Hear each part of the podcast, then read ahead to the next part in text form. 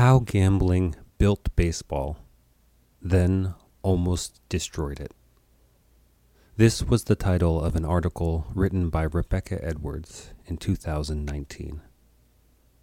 Edwards went on to write that, quote, baseball became America's national pastime because of, not in spite of, gambling. And historian John Thorn added to this sentiment when he wrote, quote, I don't think you could have had the rise of baseball without gambling. End quote. So, how did baseball grow out of gambling?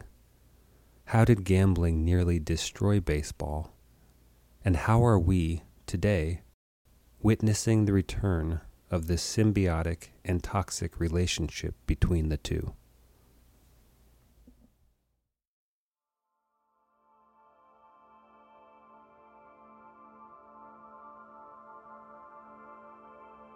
You're listening to the Midnight Library of Baseball, where there are no loud noises, no jarring music, only nostalgic, thought provoking, emotional stories about baseball.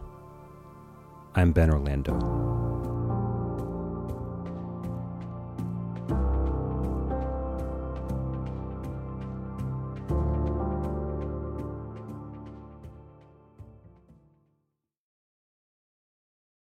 For a long time, going back to the mid 1700s, baseball was just a game played by children and adults as an occasional pastime.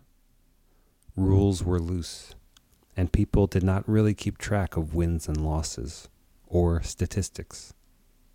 In the mid 1800s, as baseball grew in popularity in rural communities, as seasonal teams began to form, people did what people do they began to make wagers to increase the excitement. Over time, players and spectators gambled on all aspects of the game. And since there were no professional leagues at the time, and players did not earn salaries, they made money through betting, betting on themselves or sharing in the bets of others. People bet on everything wins, losses, balls, strikes, even how the direction of the wind would change. One foundational element of baseball is the box score, that section of the newspaper where games and statistics are broken down. The creation of box scores and the notion of tracking players' statistics was really just a way for gamblers to have more information to use when they placed their bets. The biggest fans in the early days of baseball were gamblers. They were the first to fill the stands. According to historian Glenn Stout, these gamblers waved dollar bills and screamed out bets minute to minute, resembling, quote, brokers on the floor of the stock exchange, Rebecca Edwards wrote an article titled How Gambling Built Baseball, then Almost Destroyed It. Edwards showed how deeply gambling was intertwined in baseball with this line from the famous poem Casey at the Bat. Quote, a straggling few got up to go in deep despair. The rest clung to that hope which springs eternally in the human breast. They thought, if only Casey could but get a whack at that, we'd put up even money now with Casey at the bat. End quote. For a long time, organizers of baseball games supported gambling on all fronts, because with gambling, baseball continued to grow, and more and more people could profit from the game. But the question of fairness began to come into play in the 1860s when players were throwing games for money. The fix was in. However, you might view the act of gambling, for gambling to continue to grow, it needs to be seen as fair on some level. It needs to be seen as based on equality, based on players performing on as level a playing field as possible. When it became known that some players were taking dives, suddenly it wasn't safe to place a bet because someone might be rigging the game. And if people could not gamble on baseball, they would not be as interested in baseball. Remember, this was a time before television, before the radio, and newspaper, the media of the time, did not cover baseball unless it served the larger arena of gambling. So, however strange this might sound, when players began to take bribes, this changed the odds, and it spelled disaster for the game. For baseball to survive, something had to be done. The first major gambling scandal in baseball occurred in 1865 when three players on the New York Mutuals were paid $100 apiece to throw a game against the Eckford Club of Brooklyn. $100 would be a few thousand dollars today. It was enough, anyway, for players to bet against themselves. And what was the consequence of getting caught? These three players were banned from baseball, but later reinstated. The next scandal happened in 1877 when the Louisville Grays, who were doing very well, suddenly lost seven games in a row. After an investigation, it was found that four players had been paid to throw the games. The players claimed they were not being properly paid by management, but their appeals did nothing to save them. They were banned from baseball for life. In his research, author Howard Rosenberg found 162 examples of players and teams betting on baseball in the 19th century. And outside of the two scandals I mentioned, there were few consequences. One of the major distinctions seems to be whether you bet on yourself or against yourself. There is some logic in this. If you bet on yourself to win, you will perform as well as if you were simply playing to win. This is what Cap Anson believed, anyway. Anson was one of the best players of the 19th century, and it was discovered that Anson bet on himself or his team on 57 separate occasions, and not secretly. What happened to Cap Anson? Nothing. In 1905, John McGraw, one of the most famous baseball managers in history, blatantly bet on his New York Giants to win the World Series. McGraw ended up winning $400, but again, he bet on his team to win, and there were no consequences. In 1919, the greatest baseball gambling scandal in baseball history occurred with the Chicago White Sox taking bribes to throw the World Series. In past scandals, players complained of management issues, money being withheld, players being cheated, which then led them to cheat. With the 1919 White Sox, there are many stories of bad blood between the players, management, and owner Charles Comiskey. One story involves veteran pitcher Eddie Cicotte, who received a salary of $6,000 in 1919, which would be around $110,000 today. Cicotte had a clause in his contract that said if he won 30 games, he would get a bonus of $10,000, equal to around $186,000 today. From management's perspective, the deal doesn't seem like a large contractual risk at the start of the season because winning 30 games is ridiculous. After 1900, you rarely saw a 30 game winner. And after 1930, it happened only three times. The last occurring 55 years ago in 1968, when Denny McLain won 31 games. As the story goes, with one week left in the season, Charles Comiskey benched Eddie Cicotte to prevent him from winning 30 games and reaching his bonus. But this may just be a story. Whatever their reasons, whatever their justifications, eight White Sox players were found guilty of taking bribes. Now, returning to this distinction of betting for or against yourselves, it would have been interesting to see how things turned out if the White Sox players had bet for themselves or on themselves. But again, that's not what happened. The players bet against themselves.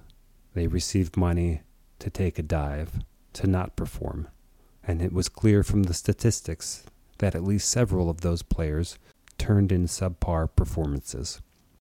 Based on the statistics, famous ball player Shoeless Joe Jackson had an outstanding series in the field and at bat. However, Joe Jackson, along with seven other players, were banned from the game for life. Another example of gambling or quasi gambling occurred that same year in 1919, but nothing came of it until 1926, when letters were sent to Baseball Commissioner Kenesaw Mountain Landis. The letters were actually from 1919, correspondence between two of the best ball players in history, Ty Cobb and Tris Speaker. In the letters, Cobb and Speaker discussed their attempt at fixing the last game of the 1919 season between the Detroit Tigers, Cobb's team, and the Cleveland Indians, Speaker's team. Ultimately, there was not enough evidence in the letters to prove that either player had actually succeeded in placing bets and fixing the game. But in the letters, they spoke openly about wanting to fix the game in a detailed plan of how to do so. Nevertheless, in 1927, American League President Ban Johnson asked Ty Cobb and Tris Speaker to resign from the game. Ty Cobb, however, was not one to sit on his hands. He fought back, and he and Speaker were reinstated soon after. Whether baseball players stopped gambling or they simply became good at it, good enough not to get caught, there were no gambling scandals in Major League Baseball for the next 62 years. Not until 1989 and the story of Pete Rose. Known as Charlie Hustle, Pete Rose is considered one of the greatest players in baseball history. Rose is the major league all time leader in hits, as well as singles, games played, and at bats. Rose made 17 All Star game appearances, playing a total of five different positions during those starts. He became a player manager for the Cincinnati Reds in 1984, one of the last player managers. And in 1986, he retired as a player and stayed on as a manager. This is when the gambling began. In 1989, Rose was brought before the Commissioner of Baseball, Peter Ueberroth, where Rose was accused of gambling on his team. Note, he was accused of gambling on his team, not against, something that managers Cap Anson and John McGraw had done with impunity. Pete Rose denied all charges, but opposing lawyers found evidence that Rose had repeatedly bet on his Reds and in 1987 he'd bet between $2,000 and $10,000 on 52 separate occasions. Rose was banned from baseball, and despite his many accomplishments, was made permanently ineligible to be elected to the Baseball Hall of Fame. Pete Rose continuously denied gambling on the Reds until 2004 when he finally admitted his wrongdoings in an autobiography. Rose has repeatedly applied for reinstatement so he can be nominated to the Hall of Fame. But to this day, his requests have been denied. A few minutes ago, I cited an article by Rebecca Edwards. The title of the article is How Gambling Built Baseball, Then Almost Destroyed It. In her article, Edwards was referring to the beginning years of baseball. But as history recycles itself, we can make the argument that something similar is happening. What I'm referring to is the wildfire growth of fantasy sports and, in the last few years, sports gambling, which has been legalized now in 30 states. In the last 30 years, baseball saw an overall decline in interest in viewership and attendance. This makes sense when you consider the pace of baseball compared to other sports like football, basketball, hockey, now also consider all the distractions we have in our lives, all the forms of technology and entertainment that offer faster gratification. Movies, television, video games, phones, social media. When you consider the fast paced nature of modern lives, baseball seems to be standing still. But fantasy leagues, which sprang up in the late 1990s, once again provided an aspect of self interest, skin in the game. Just like those rural farmers in the 1860s, spicing up the game through gambling, a new batch of baseball fans was participating in fantasy leagues.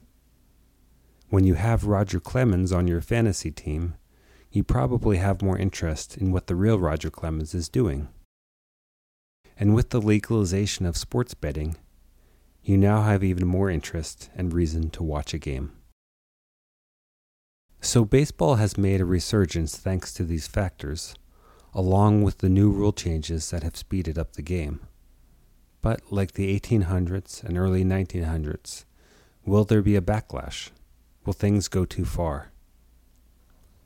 With sports betting and fantasy leagues bringing billions of extra dollars into the game, will players again be tempted to cheat to either throw a game or overperform. We'll have to wait and see where this new era of gambling in baseball takes us. That's our show. Our music, A Long Way, is by Sergei Pavkin from Pixabay. Good night.